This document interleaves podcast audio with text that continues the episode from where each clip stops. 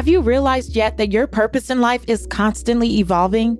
The thing is, it can only evolve, grow, and expand to the extent you're willing to do the work to heal.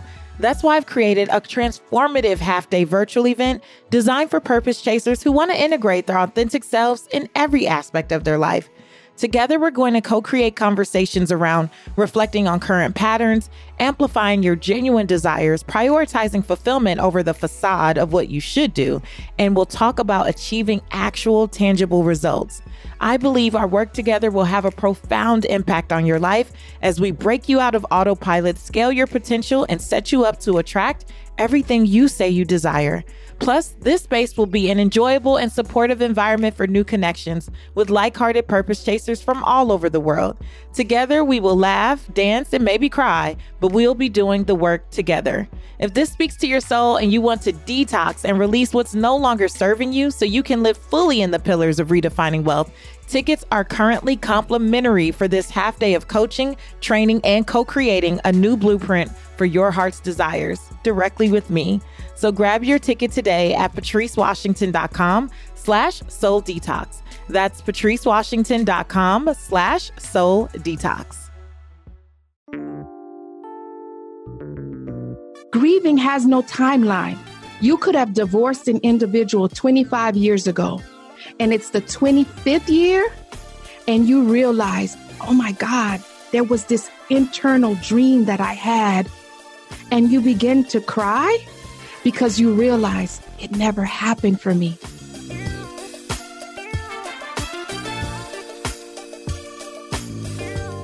You're listening to the Redefining Wealth podcast with Patrice Washington.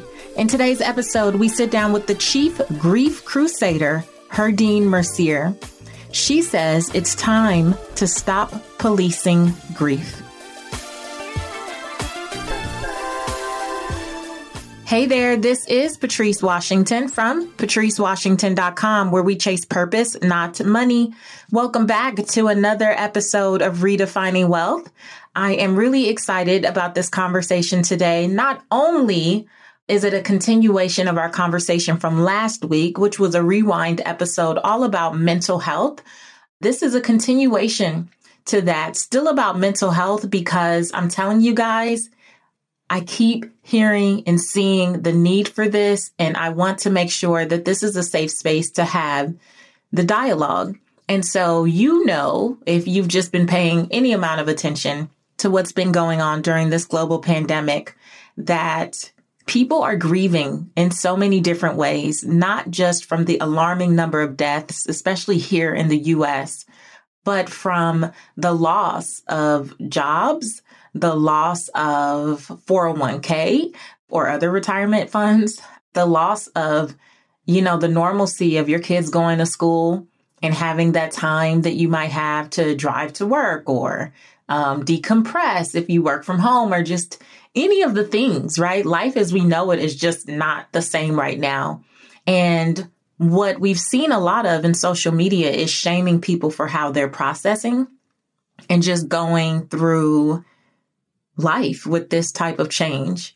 And I invited Herdyne on to just help us talk about it a little bit. Well, a lot of it. if you are an OG listener or purpose chaser, this wouldn't be the first time that you've heard the name Herdyne Mercier.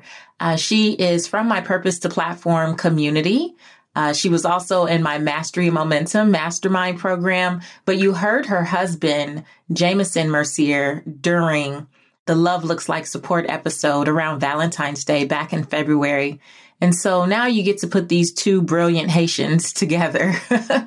um, because yeah, so much value, so much wisdom. And I'm just going to jump right in. If you know of anyone who you believe is grieving a job loss, the normalcy, the what they felt like 2020 should look like because we know people came into this year with big plans and now things may have taken a little turn. I encourage you to share this episode. Also, please rate and review. I love reading your reviews each and every week. If you're an OG listener, Purpose Chaser, thank you so much for coming back week after week. And if you're brand new here and you're trying to figure out why is this a personal finance related podcast talking about grief.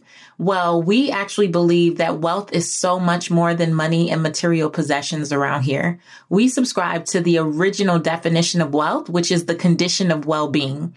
And so if you are not mentally well right now, it is going to be very hard to do the things that allow you to actually create wealth.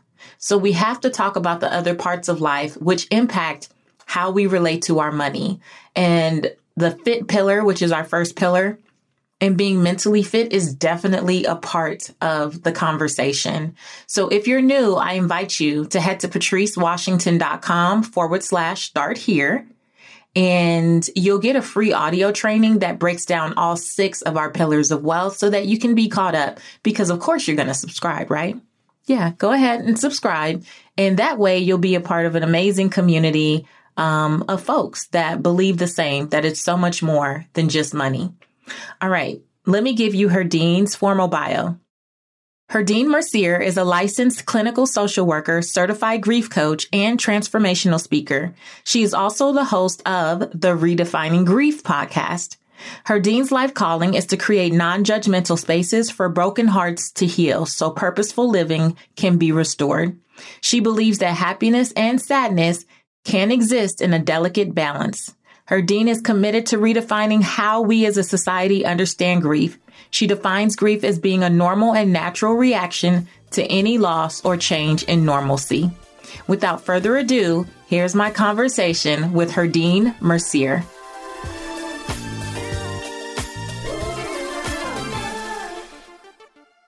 Welcome to the Redefining Wealth podcast, Herdyne. Hi, Coach. I'm so excited. oh my gosh. I'm so grateful for this moment. I know. Yeah. Even have me go there right now. No, we're not we don't have to go there right now. I know. But very grateful for this moment. You know, we just prayed before we started and the thing that always comes to mind is how you talk about running across the podcast or an ad for the podcast on Instagram mm-hmm. and you know how that brought you into my community and you've been such a light mm-hmm. in so many ways and i knew when you did a session for us at mastery and momentum mm-hmm. and talked about grief mm-hmm. i knew that this day when you would be on the podcast was coming the day that you walked us as a mastermind through the grief process i knew i didn't know that a global pandemic would be the catalyst, but I knew that your wisdom needed to be heard. And I'm so glad, as your coach and purpose to platform, I'm so glad that you are finally fully embracing it because, man, does the world need you right now. I know, Patrice. And when I went back memory lane to kind of just kind of sit in the space this morning during my faith pillar time. Can you believe I'm saying that? My faith pillar time. And I went back to the ad not even just the ad, but the post that I posted. I said, what was it that attracted me to that ad? A lot of ads come across my phone. And I went back to the day, that morning. It was in January of 2018. I was just in despair because I had everything. I had the loving husband, amazing kids, amazing wisdom circle, but I was lacking in purpose and understanding what that meant to me. So I did what I knew to do best talk to God. And I had a mommy and me day that day. And I went shopping in Marshall's. And when I went to Marshall's, I was just like, God, you know, wisdom is my favorite word. Just show me the sign. Show me the sign. Allow me to meet the individual that is going to freely give me the wisdom. And what I mean freely, share it open heartedly. And as I was exiting, got some things from Marshall's. I was exiting and I saw a cup, the very last cup on the shelf. It said wisdom. And I said, I knew God. I knew you uh-huh. heard me. Checked out, came home, and then the ad came across my screen and I saw, I was like, who's this beautiful lady in the chair with her hands on her cheek? And then I saw Brandi Harvey, and you know me, Patrice. I'm not attracted to names like like mm-hmm. that. I didn't know who you were, but I I kind of put Harvey together with Brandi. Thought, oh, maybe that's his daughter. But it what made me go and find the podcast, it said seek wisdom. Mm-hmm. That was the thing that I was praying for. And that's why that episode will always be number one for me because I knew God heard my prayers in that time. I knew He heard it.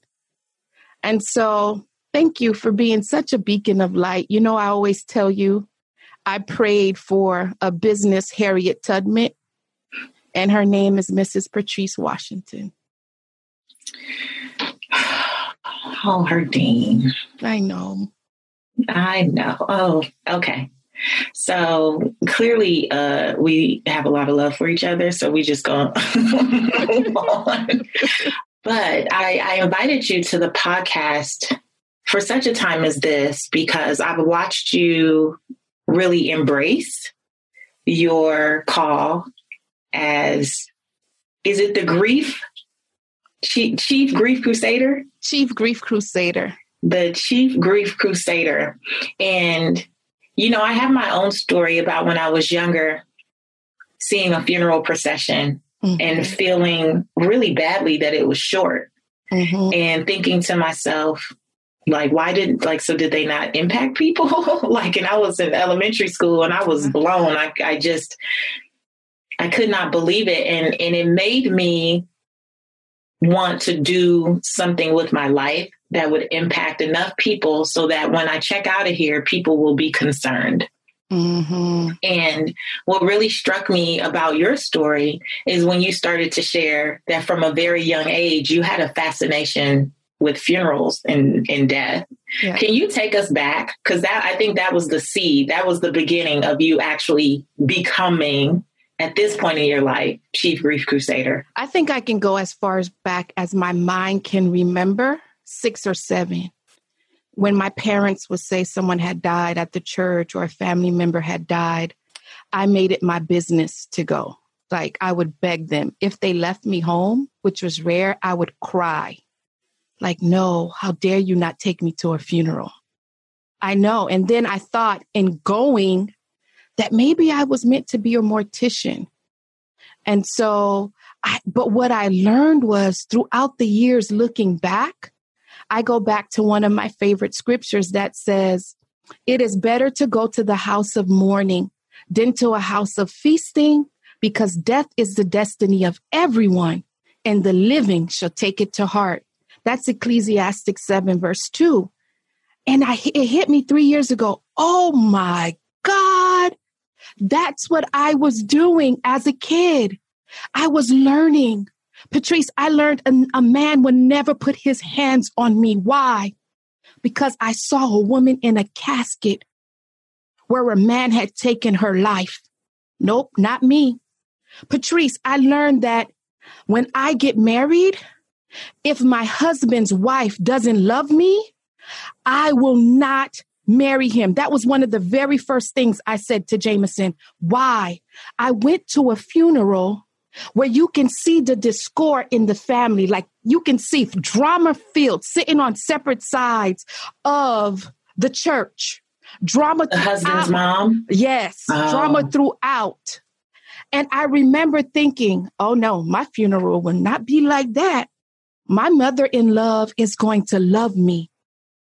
So all of my life lessons I have driven four and five hours to funerals of individuals I did not know. I heard their story, mm-hmm. but I mm-hmm. had to attend so it could put an imprint of my heart, making that list of never or yes, this will happen for me. Wow. Wow. I don't think I've ever thought of those well, I think maybe I have because I have sat in funerals where it was a little, it was a little tight. There was a little, a little tension in there, mm-hmm. and I was like, "Ooh, you know, you have to be more verbal about like squashing things or dealing with family disagreements or not be so afraid of confrontation while people are living because once it's like once it's done it's done and you don't have an opportunity to go back Mm-hmm. So I think I have taken that away. But what I love about who you are today is that in redefining grief in your podcast, you talk a lot about the fact that grief is a natural response to loss. And what really strikes me about redefining grief is it turns this whole thing on its head because while that was your introduction mm-hmm. to the concept of grief, you've taught me that people have a right to grieve anything. Yes. And they do. And so, right now, in the midst of this global pandemic, can you talk to us about some of the things that people may be grieving and they don't even understand that it's grief that they're experiencing? One of the things I can say is normalcy, that schedule. Maybe you going into work, that's gone. You're home now. Maybe it's the normalcy of you passing on your kids to the teacher, and that's no longer possible. So now you have the job hat, you have the teacher hat, you have the mom hat, you have so many hats that you're wearing because the normalcy is gone of your day to day schedule. Let me say this. In creating an environment where your normalcy has been pulled, the rug has been pulled from under you, you have to now deal with the mask. And the mask could be was your job your way of not really dealing with your husband? And now that's that was your escape. The mask could be, oh shoot, a lot of what I believe I should be or am came from a title that I got from my job. That's gone right now. People are nervous. People are fearful. There's so many reasons why people grieve a pet loss, divorce, and, and grieving has no timeline. I need to tell you this, Patrice. You could have divorced an individual 25 years ago, and it's the 25th year and you realize, oh my God, there was this internal dream that I had, and you begin to cry, or however you process grief, because you realize it never happened for me. So now you're grieving again because you never got to that 25th year wedding anniversary renewal. Let me ask you a question because this is something I've been pondering. Could an event like this rehash many things that you never grieved properly? Yes. For example, finances. If you had any unresolved grief around your parents' finances, the way your parents looked at money, and you decided, I'm going to go to school, I'm going to get an education, I'm going to do everything that I need to do to make sure that I am successful and don't look like them, you're nervous right now because you hear a lot of people saying to nurses there might be furlough. What? I was told that as a nurse, my job was secure. So I looked for safety in that in that role. So it, it may not be. There's so many other reasons. You may be grieving, like I said, the relationship. You may be grieving the fact that you can now cannot have an actual funeral for someone that just passed away. You may be grieving that you were not by your mom or your father's side during this time. So there's a lot of things that are coming up that may be hitting you with your past, your present, that now may be paralyzing your future if you don't do something about that unresolved grief. So let's talk about doing something because you have five anchors that you talk about over on your podcast. Before I jump into the anchors though, I want to I want to say this. One of the things that I'm seeing quite a bit in social media in particular is a lot of judgment around how people are dealing with their grief. For example, you have one school of thought where people are like, you got all the free time. So push, push, make it happen, make it happen. Mm-hmm. Now, I personally process things by by pushing. That's my personal thing. Like it just for me, I rarely ball up and, and just say, I, I can't do it. But that is literally how I process. Mm-hmm. Um, or if I do go through needing to cry or feeling whatever emotions I'm feeling, for me, it's kind of short lived and I don't think it's intentional. I think I talked about this when Brandi was at the live podcast taping, mm-hmm. where I was like, mm, I'm still practicing feeling all of my emotions. I'm kind of at this point trained maybe to just move. Mm-hmm. And there's some people who need the encouragement to keep moving. Mm-hmm. Right. Like there's some people who actually need it because if they didn't have someone like a me, they may just stop and do absolutely nothing. Mm-hmm. But then there's other people that need the time. They need the time to disconnect, to sleep, to cry it out, to do whatever those things are, and maybe be still. But I feel like there's no judgment on either hand because both of those work based on who you are and how you process.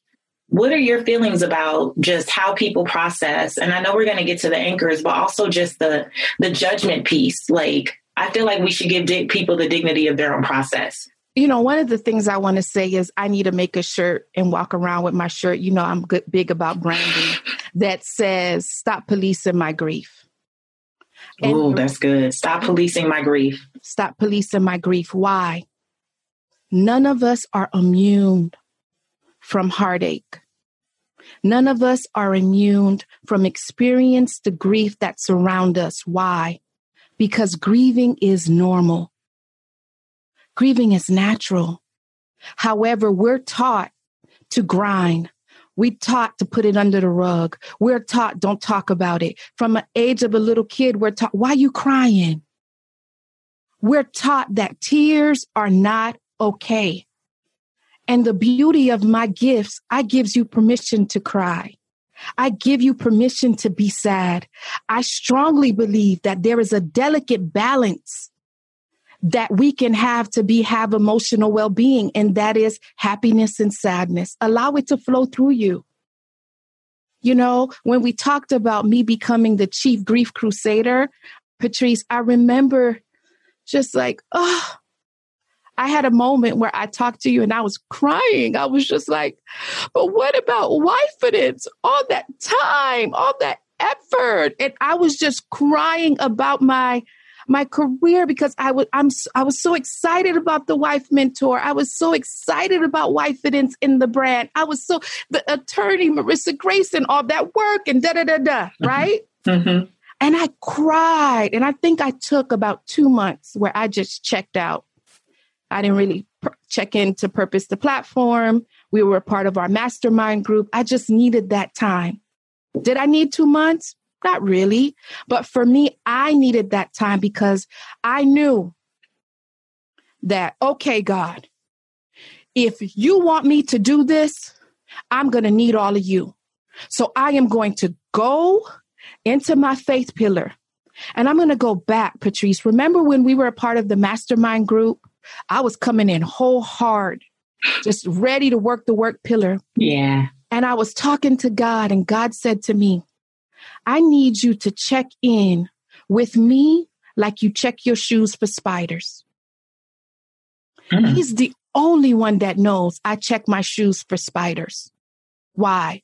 As a child, I was watching some movie where they had all these spiders everywhere. Ants. That was around the time they have all these shows with sharks and all of this stuff. But this was a spider one. And the spider went into the shoe of the lady, and the lady put on her shoes, and the lady died. For some reason, that's created a habit in me that before I put on my shoes, if it's been there a while, I step on it and kill the spider and keep it moving. But I knew God was speaking to me because not even Jameson knows I check my shoes for spiders. and so I knew I need, I said, okay, I'm going to check in. And I went hard on my faith pillar. I went hard. And I remember telling you in grieving wifeidence, what's sexy about grief? Who's going to really want to hear about grief? And da da da da da. And I kept going on. And you're like, I, I was like, I can't find anyone that looks like me that talks about grief. I don't have a guide. I remember telling you that, crying. I was weeping. But when I took on the challenge of saying, I'm going to wear this, because it was my calling, boy, the floodgates of heaven opened up for me. Mm-hmm. When my sister Earl early called and said, You found it. You got it. When my cousins are like, Girl, you were born for this. We knew this since you were little. Like they saw it before I saw it. When your husband tells you, you remind me of Oprah and I'm Stedman. I Come on, know. Dr. J. I don't know what to say. Is that I'm ready to take it on, but I had to be okay with grieving it. I had to be okay with what am I really feeling? I was feeling, is this going to be another letdown? I tried Mary Kay. I think we all tried Mary. I tried Mary Kay. I've tried Wifidence. I've tried other things. But we, we, Jameson and I call it stupid tax, but now I'm changing that word to wisdom tax. Oh, yeah. They were wisdom tax that I was taking or wisdom steps that I was taking. Because once I said yes to this, once this little girl said yes, and the reason I call them anchors to remind me my dad had a dream for us. He got on a small little boat, got in that boat, and took a risk on his life to cross the shark infested waters to give this baby girl a chance. He didn't even know my name. Mm-hmm. He didn't even know what I looked like. But his dream was big enough to get in that boat. And then when he got in that boat, he worked his tail off and sent for my mother to take the same. He knew the risk. He saw people die. His own brother brother was eaten by a shark trying to take on that dream. But he said it was worth it because he had a bigger dream. So I can't stop dreaming, Patrice. Mm-hmm. My dream and faith is all I have. And that's why I preach. If you deal with the unresolved griefs, baby, baby, the world would open up to you. There is power in grieving. Mm. There's these myths out there that tell you you should grieve alone. That's a damn lie. You shouldn't. You should grieve in community. Why do you think people come together for a funeral? Mm. There's other myths. You shouldn't feel bad. It's okay to feel sad. It's okay to say, this hurts like yeah. hell. It's okay to ask God the question of why why do I feel like you have left me? I'm a visual learner, Patrice. And so when I talked to God, I said, okay, God, if you want me to do this faith thing, I'm going to need you. And this is what I'm going to need to do. And I heard the scripture say, faith of the mustard seed. Immediately, I'm obedient. When he says move, I move. I may be chicken. I may be, get the bubbles in my stomach, but I move. Mm-hmm. I went to Jameson and I said, baby, I need you to build me a garden on the side of the house. I'm going to call that garden my reflection garden. He asked no questions. We went to Home Depot. He built the garden for me, two beds. I began planting seeds. Why? I'm a visual learner. And every seed that I plant in my garden that grows on their own time, I know God is still listening. I know God still hears my prayer. And when I plant things in the garden, that's just my time with Him. Those are my requests. And when they sprout, I know He hears me. Uh-huh. I know He hears my prayers. I remember the time because you became my Thursday ritual. So, January, I started listening. I let you know I believe in giving people's flowers while they're alive. So I'll, I remember tagging you, and I couldn't sleep that night after hearing that episode. And I tagged you, and then I went to bed. And April came, I was complaining again to God. I said, God, my husband, he's really amazing. He spent all these years, we struggled financially for it. Our lights have been turned off. We had our car repoed. We lost our house. It was eight years, 14 days after having Jason, I was back to work because he could not find a job with a master's degree. You talk about grief. I already have grief around issues around money that I'm working through. And so 14 days after having Jason, I turn him over to J- Jameson because he's the stay at home dad and I go back to work. 30 days after having my firstborn, I turn Azriel over to Jason and I, um, to Jameson and I went to work. I was the only one able to find the job. But I said to, I said this, I said, God, he worked so hard. He worked so hard. I, I supported him. I, I did everything I know to do as a wife, a loving and supportive wife, because we have this thing. I said to him, I said, if I am the same person, the first, when we walk down the aisle, you failed me as a husband. Mm. There, this relationship here is about growth. So I'm going to check in.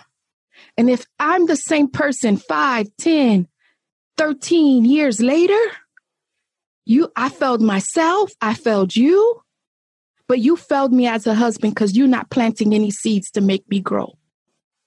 And I remember saying, God, what else as a wife I can do? You know what he told me, Patrice?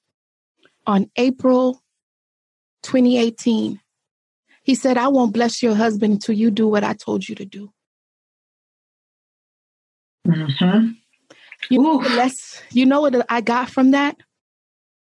Immediately, I said, okay, God, who, who? I, I have been trying, I've been seeking, we've been burnt by coaches. I know what it feels like to invest. I don't have an issue investing, but I don't want to feel that hurt again from a coach. And I would, what about that lady I listen to every Thursday? She doesn't say anything about coaching, but let me go into her DM. And I said, Excuse me, do you? I, I'm looking for coaching. Do you offer coaching? And then that's when you shared the site, and it was history from there. But I moved because he knew I loved my husband.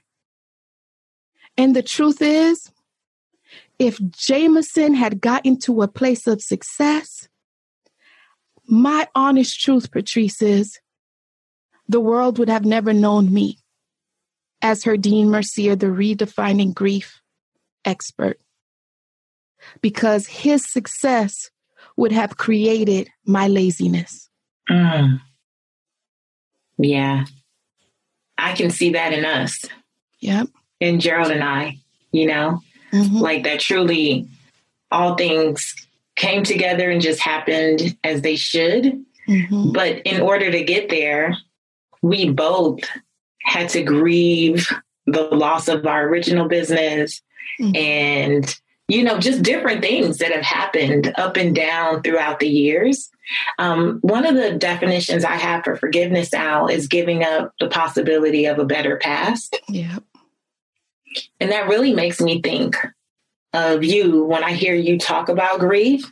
Mm-hmm. Is when you talked about the, the potential for the person who lost a marriage, for example, 25 years ago, mm-hmm. and 25 years later, they may be grieving, well, I thought I would be in this place, right? Mm-hmm. So, you know, you look at what's going on right now. I talked to a friend recently, and she's like, I thought I would be in a different place by 40. This is not mm-hmm. what it was supposed to be. Mm-hmm. And not just because of the pandemic, just because of how life is in general for her right now.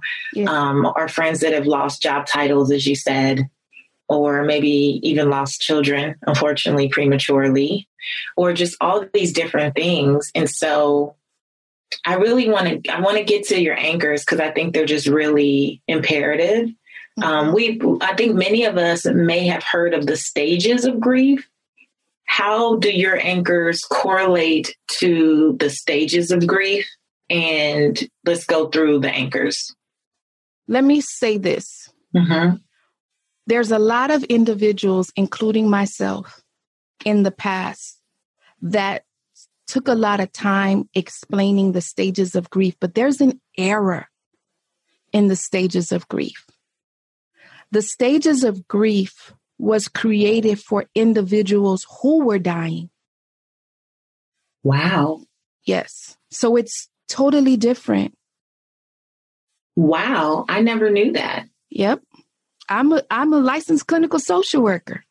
You know, I literally had to dig deep. And the lady who's created it, and I cannot remember her name right now, says has articles upon articles upon articles that explain that same thing.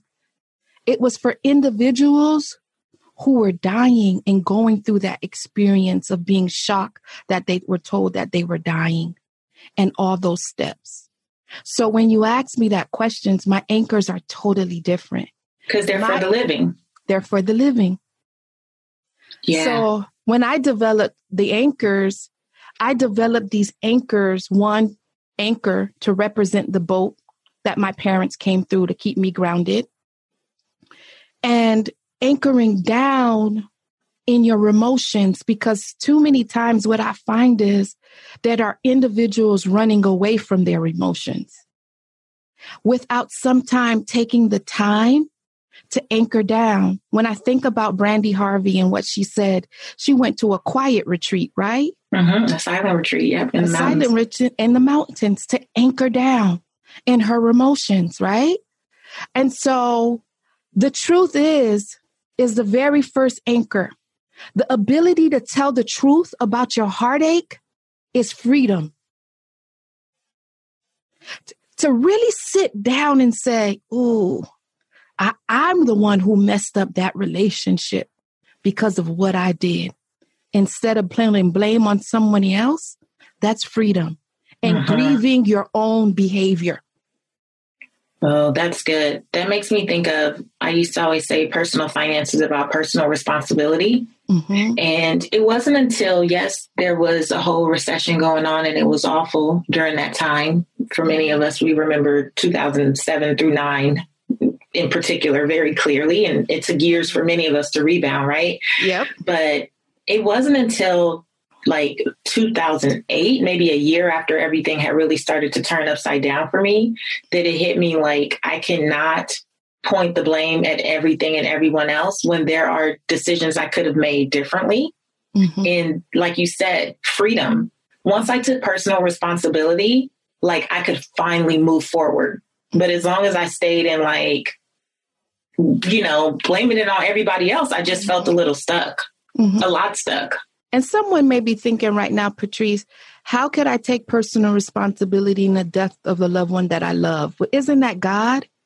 This is where the truth would come in for you. Tell God you're upset.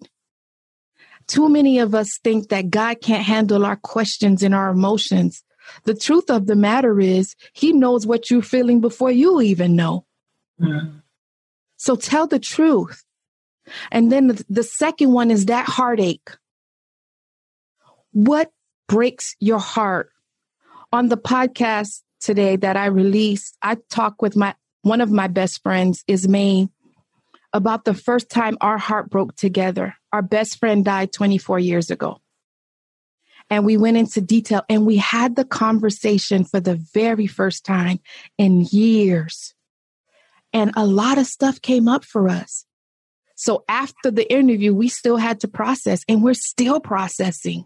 Mm. That's why grief has no time frame. Allow the flare ups to come. And because you are told the truth about it, you're now aware of it. And then you can do the step to get you to a place of restoration in it. The third anchor is power, power in community. The connection a, anchor. Yep. There is power in community connecting with someone who sees you, hears you, and validate your feelings. That's power. It's not for me to provide advice to some of my clients. Sometimes it's just saying, I see you. Mm. I hear you. I validate what you're saying. I'm not looking for truths or false. I'm looking at your experiences and trying to help you process it from your lens, not mine. Mm. I think um, I'm seeing the power of the connection anchor even now as we are in purpose to platform. Mm-hmm. You know, for many people who are who who instantly you talked about you know, maybe having money mindset challenges earlier mm-hmm. or just the different things that come up because as an entrepreneur in particular whether it's a side thing or a full-blown business when all of this stuff started people started to panic mm-hmm. and you know like well should i be charging? Should i even say anything? Should i keep pursuing this? Maybe i need to stop. Maybe i need to right? And because of community yep. I'm seeing you know the the that panic turned to more of a peaceful like okay mm-hmm.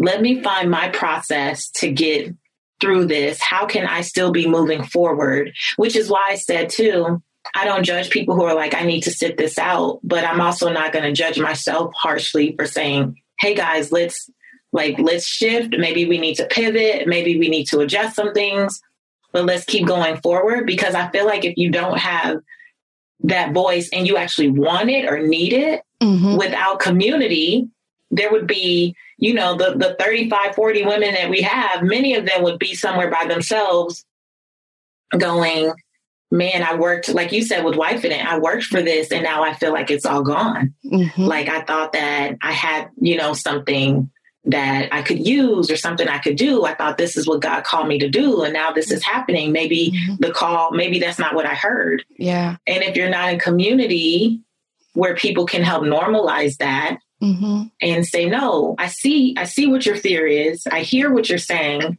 but there is an alternative if you want it. Yep. Cause you, cause I mean, sometimes like you talked about Brandi in the silent retreat, or even how you had to back up a little bit, even when you were mastering momentum and take that time. Mm-hmm. Um, how do you know when you should be processing by yourself and when you need community? Because aren't there, isn't there a time and place for both of those? Yes, there is. But there's a thing that I call whisper. And you know what I call whisper? When you understand that my daughter Tamar taught me that this. The mess on the outside, the only way you can clear it up is by looking on the inside and saying the inside is cute. And because the inside is cute of me, I can hear my whisper. And I can hear what my whisper is saying. My rep- whisper represents God. He tells me when to go into community. He tells me when to be by himself, just like Brandi. She knew it when it was time to go by herself. I think she even said someone in her family member was like, What? They were questioning her. Mm-hmm. But your whisper never lies to you. The distraction with the mess out there becomes a distraction, so you can't hear your whisper. Yeah. So, because I was at a place where although it's messy on the outside, I'm cute on the inside. I have that peace that Tamar has taught me. I could hear my whisper. And one of the things I have to say is, I'm really good in ask. I know how to ask for help. Girl, yes, you do. I know how to raise my hand. I don't want to. I don't want to know it all. It's boring. Life would be boring. I prayed. I prayed for this, Patrice. I have a community of wisdom sisters. Just yesterday, I was telling, I went on live and I said, I'm selling my wife it in shirts, right? And my cousin went on live with me, Evna, and she was like, I want a shirt. Mind you, she's not even married. She was like, I want a wife it in shirt. I said, okay, cuz she sends me the money. She sends me the money. Then I said, What size you want? She said, No, I just wanted to bless you. I see what you're doing and you're really walking in your gift. That's the power of sisterhood. Mm-hmm. And the reason I prayed for a sister group like we have in Purpose to Platform or Mastery Momentum is because I realized not a lot of people have sisters like me or a wisdom circle like me. As a matter of fact, the first time you'll probably ever hear my voice on your podcast was I asked you a question Mm-hmm. Who was in your wisdom circle? My birthday episode. Yep. 2018. Yep. I remember. Yep. So I think it's having that community. Let me tell you something about the community. You know what I love about the community? We leave our Friday meetings sometimes with no edges. Because I lost my edges from Tiffany the last last Friday, right? She was like, "We didn't send you to go do that. You have a responsibility to go complete your your course, to go complete your webinar." So now I banned myself from Slack for two weeks to get my my um, work done, and so my edges can come back. But I know it's in love. Yeah, I know it's in love. I just love it. I think there is power in community, and that's why I want to dispel that myth that individuals should grieve alone.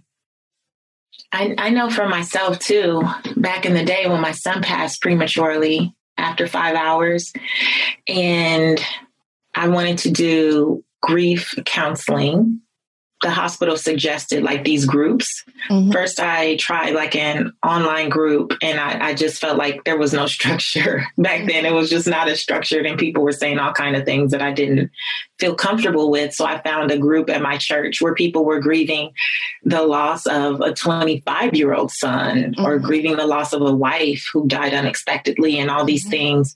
Um, and that group really helped. You know, just knowing that I wasn't alone mm-hmm. and knowing that how I was feeling was normal because I I felt when I was by myself, I remember feeling like it's not like I had him. Like I had him, he lived for five hours, but it's not like I raised him, right? So I was judging my grief against, well, this man was married for 13 years, mm-hmm. and this lady had her son for 25 years. And you know, I was just judging, which I think sometimes we do because we're kind of groomed. I know that I was groomed to always think about, well, somebody got it worse. Mm-hmm. And so when you think somebody has it worse, it it it makes you want to negate what you're experiencing, and you're like, well, she lost her son after 25 years. At least it was just five hours.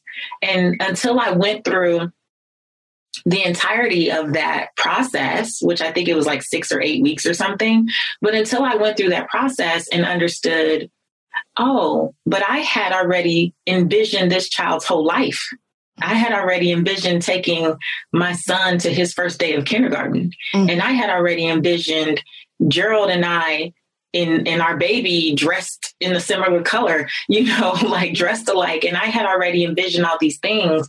So I was grieving what I had dreamed my new normal would be as a first time mom. Mm-hmm. Um, but I, I don't think there's no way, I know at that time, there's no way I could have come out with the same level of peace and expectation that God still had something for me without going through the group and learning just that I was normal and that what I was experiencing was normal. I couldn't have done that by myself. Had I stayed cooped up in my condo, Mm-mm. y'all might never have ever heard my name. That like I really think that that would have been the worst thing for me was to do try to do it by myself.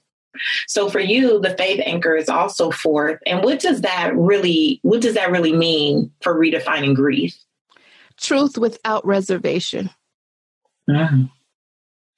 I am going to anchor down and not be occupied on what he's doing behind the scenes.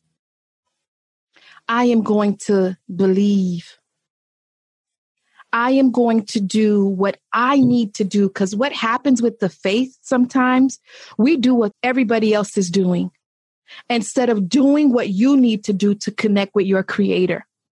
Yes. How I connect with my creator, Patrice, is totally different how you connect. How I speak to God is totally different how you speak to God. We speak different languages. So if I try to speak to God like you, he can't hear me. Mm-hmm. Mm-hmm. He can't hear me. And so it's trusting without reservation, without walls, without, well, if you do this for me, just trust. It's like what you said about your garden, right? Mm-hmm. You know, the farmer plants the seed and trusts that there's going to be a harvest. Now, we can't see what's going on under the ground, mm-hmm. but a part of having faith is just believing that there's something going on under there, even when I can't see it with my naked eye. Mm-hmm. And that's how I visualize my faith as well. Mm-hmm. Like one of the things that I said about 2020 you know, from the beginning. People kept saying, What did you do? What's your big thing this year? What's your big thing this decade? And honestly, I've been like, for the first time in many years, I've been like, I don't, I didn't have an agenda. Mm-hmm.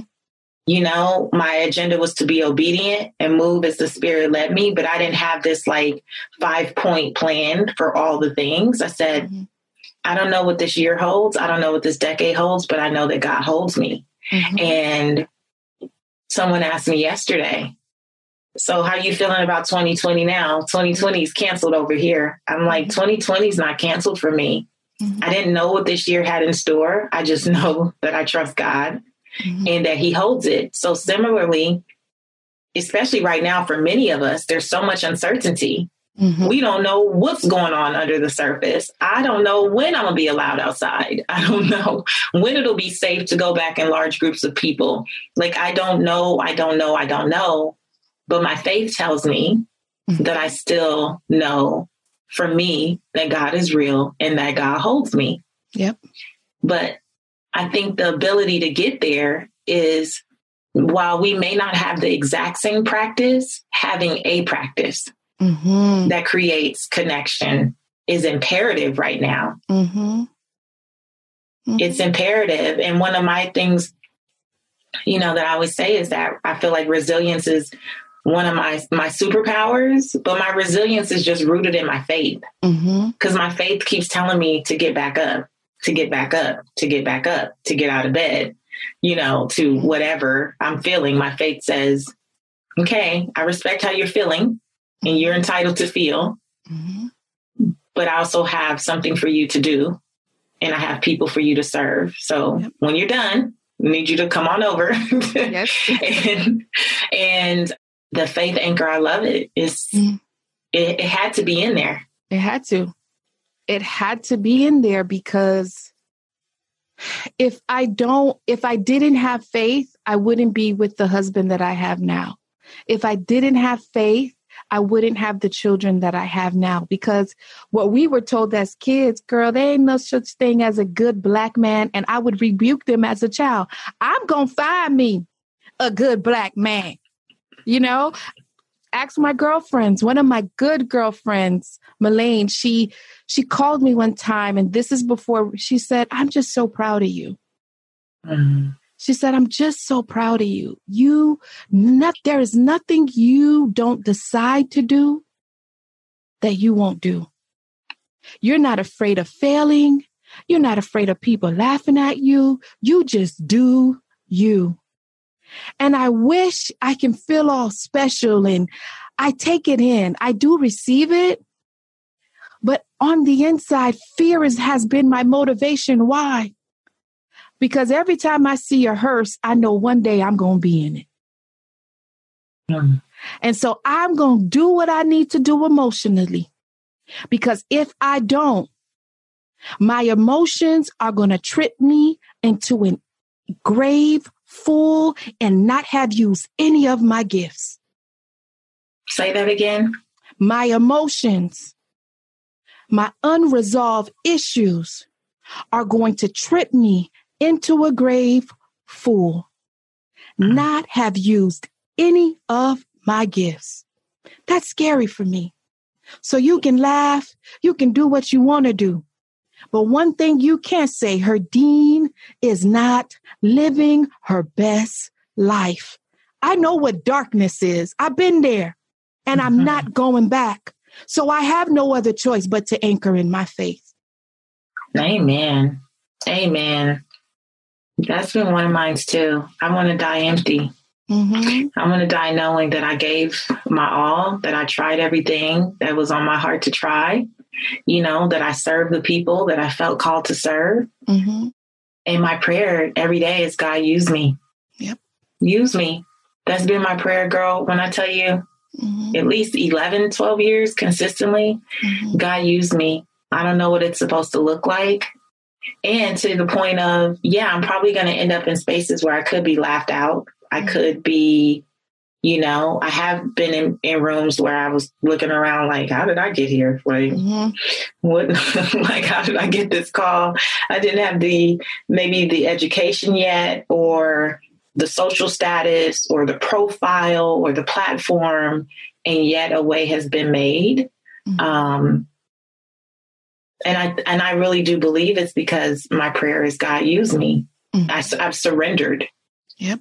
You know, surrendered my idea of what life should be for whatever, like whatever comes up at the time it comes up.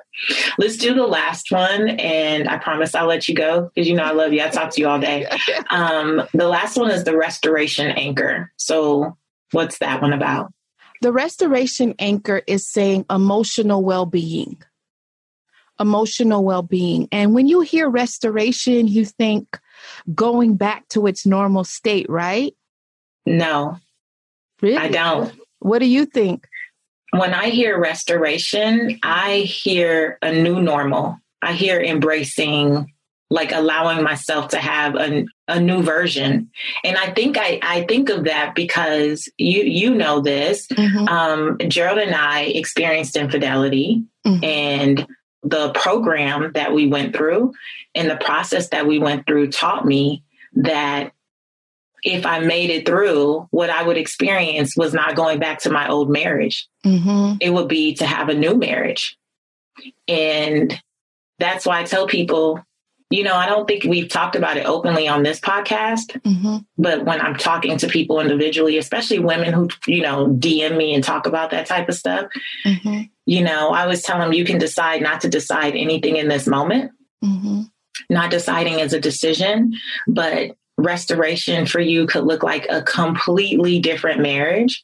So that was around the eight year mark in my marriage that that happened. Mm-hmm. And honestly, the, res- the the restored version of my marriage. Technically, I've been married mm-hmm. 12 years, mm-hmm. but in my new marriage to the same husband, I've been married like three and a half years. And this marriage is way better than the first one. But you know, I got to tell you, coach, you would know what restoration is because you seek wisdom everywhere you go, sis. Mm-hmm. But the calm, when people hear it, they don't think, oh, she's trying to make us, with grief, you can't go back. Mm. Restoration in my anchors, my philosophy is saying going to a place of peace that God created for you. That's what it is. And I remember when you and Gerald on the podcast, um, the couples council, when you did the interview for us. And I remember thinking, I'm just so proud of them. Like, I'm so proud of them. And them being able to have this issue, discuss it, help other couples out on our podcast. And we got so much feedback from that. Um, and just think and to see what you have now, I love it. You know, Jazz, yeah. my twin. You know, I, I know that's why I call I, you Geraldine. Obviously, a vital part of this whole thing, but I really believe and I hope what is taken away from the anchors but as you as we are going through all types of grief like grieving the normalcy we once had grieving our schedules grieving our labels our titles our routines um, all the things understanding that this time can also produce a new normal yep. that is so much more glorious than what we can conceive right now. Because in the moment of learning about the infidelity mm-hmm. in the moment in the in the weeks and months that followed subsequently right in the whole discovery period understanding what happened and all these things yes i was grieving because I, I, thought I had a great marriage. So, you know, we were best friends and we, we like, there was no sign for me, honestly, like mm-hmm that would send off a red flag that anything was happening. And so in that moment, yes, I'm grieving like, oh, I want to go back. I want to go back. But our marriage counselors who told me, no, you're not going back. You're moving forward. This is new. Mm-hmm. And in the moment, I would not have chosen to go through that experience. Mm-hmm. But now, honestly, on the other side, oh my gosh, what a gift Mm-hmm. There is no way we could have, I don't know, I don't believe there would have been another way for us to develop the level of intimacy mm-hmm. and communication mm-hmm. and the friendship has just gone to a completely different level. Mm-hmm. Like it is a thousand times better mm-hmm. than before. And I know when you're in the midst of something, you're like, oh, hell no, right? You're like, I don't believe that. This is awful. And I'm saying that to invite people into the possibility mm-hmm. that once you go through these anchors, right? Once you tell the truth mm-hmm. and, you know, get to the core of what's breaking your heart, mm-hmm. and you know get some community around you and connection and really get rooted in your faith there is the possibility that the other side of this pandemic is going to show you a better version of your life of your circumstances of your relationships of yourself that may not have been possible in the same way before mm-hmm. but you know what one of the most powerful things that I realized, Patrice, that can't happen until you get silence and start asking the hard questions. So when you're ready to tell the truth, when you're ready to do the hard work, when you're ready to connect, when you're ready to do the faith walk, you'll get to a place of restoration, but you got to be willing to do the work. See, I was willing to be stretched. I could have gone in your DM and you totally turned me away. But I had to be obedient to what he said to do hmm. the day that we were at podcast movement and I was like, oh my God, this is going to end. And I looked up at you. I remember God saying, ask her, ask her. And I was like, oh, Patrice, um, do you have you ever thought um of doing a mastermind group? Huh? Yeah, have you ever thought? and then I think you we talked about it and you you began shaking your head. You know, I thought about it. Yeah, you were my confirmation. Yeah. Because I thought about it in in in complete disobedience. I brushed it off. I was like, God, that sounds like work. Oh, mm. and and then of course you kept bringing it up. So here we are, two cycles later. and I must tell the truth. You know, if I'm talking about preaching about it, I got to tell the truth. Oh yeah. I signed up, right? Yeah. And then I was like, um, I just, the weight of signing up, man, oh God, I'm really going to have to work because I've invested this money. But what about if I fail? I need to back out. I need to back out. I can't do this. Oh my God, I can't. We're sacrificing to do this. And we're making what Jameson said calculated risk. You know, mm-hmm. he's the numbers guy. I try to stay away from them, but I'm trying to make, I'm trying to learn how to make love to numbers now. Okay. Okay. Okay. and then I said, I got to back out. I, I, just can't. And I called you. I don't even know how we talk. I was like, I don't think I can do this. And you got back on. That's the power of community. And you said, "Herdyne, like, what do you have to lose? I was like, girl, you don't feel my anxiety. You don't feel my heart. You don't feel and the truth is, I was afraid what if this doesn't work? Mm-hmm. I didn't want to be heartbroken that this didn't work. And here we are two years later. Mm-hmm. I've built how many business? Doing leadership. I have finally looked at my husband and said, honey, I'm stepping away from the Couples Council podcast to do me this is my life calling and I have his full support. I said, I'll be a guest. Just invite me, you know, send an email. this is what I was born to do. Patrice. It is. And I've witnessed you do it. And, you know, if you're a coach out there and you are looking for someone to facilitate a session around grief for your communities, I have witnessed Herdyne crack some strong nuts. And i mean because your ability to create a safe judgment free zone is real. And i've watched women tell the truth about some things they've experienced in their lives. Maybe traumas from childhood allowed they allowed it to come out in the safety of community. Mm-hmm. and i've watched how they have flourished on the other side. Mm-hmm. like as their coach i have watched okay they finally let out this thing that they said they hadn't told their husbands their children didn't know this person didn't know.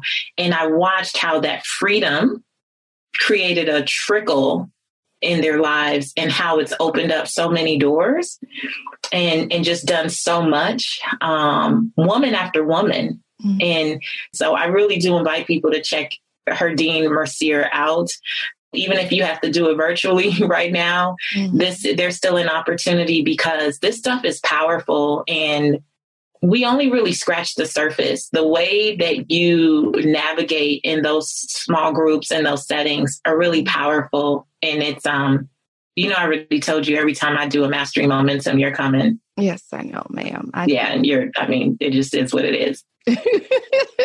okay. I'm coming. Okay, I have to let you go, but I have to ask you some rapid wisdom questions first. Yes, ma'am. You ready? Yes. All right. How do you define success?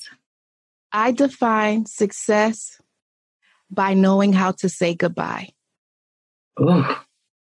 There is power in learning how to say goodbye. Like Patrice, although I don't want to, someday I'm going to have to say goodbye to you. You're going to have to cut the umbilical cord. You know, I'm going to have to leave the nest. Yeah. Before I even got on, I'm like, you know, I just like being the student. I don't I don't really want to be out here, but I'm going to have to say goodbye. But while I have you, baby, I'm going to appreciate you. I'm going to give you your flowers while you are alive. So success for me is saying, I know one day I have to say goodbye. And the only way I can ease the pain of saying goodbye is creating genuine relationships where we can flourish together and seek wisdom. That's so good. That was good. How do you define wealth in three words or less? Bye. Ooh. That's it. I have to say bye to the things that hurt me. Mm-hmm. I have to say bye to the ability of trying to get what was. So, wealth for me is saying goodbye, bye to those things so that I can get to a place of restoration. I've seen too many people at funerals with their shoulda, coulda, woulda. I mm. wish I called you back. I wish I replied to a text. I wish I communicated because they're tripped up on the idea that you're going to be here forever. Right. Wow. No. That's powerful. Um, okay. What's one book that has redefined how you see wealth? how I see wealth. For me, it goes to Believe Bigger mm-hmm. by Marshawn Evans Daniel. Mm-hmm. Discover the path to your purpose. Mm, I love it. And you're going to fill in the blank. My name is, and for me, the truth about wealth is. My name is Herdyne Mercier. And the truth about wealth is it is important to seek wisdom so that you can leave a legacy of wisdom and pass it down from generation to generation. I love it. Thank you, Herdyne. You're welcome, coach. Thank you for having me. Oh my gosh. Thank you for it all you're you're just you know you already know i i don't even have to say it but I'm going to just say it publicly because I tell you all the time how much I adore you mm-hmm. and how much you've added to my life and to the communities. You're just a light. You're light. And I've had the chance to laugh at you singing and dancing, and you don't care. you know, and I, I'm learning from you. I'm learning from you um, in that arena, not to even just like to enjoy, to enjoy the time I have with my family, to enjoy the time that I get to spend in this way because I do believe purpose evolves. I don't know what God has for me, you know, down the line, but I know while I'm in this season, mm-hmm. One of the gifts that you gave us at Mastery Momentum One sits in front of my desk and I see it all the time. Mm-hmm. And it's just a reminder to enjoy what I get to do, who I get to be, how I get to serve in this moment. Mm-hmm. And I am grateful that January 2018 you ran across that ad. It wasn't just for you, it was for me too. Mm-hmm. Aww. Thank so thank you. you. Thank you. Thank you. To you and Jameson.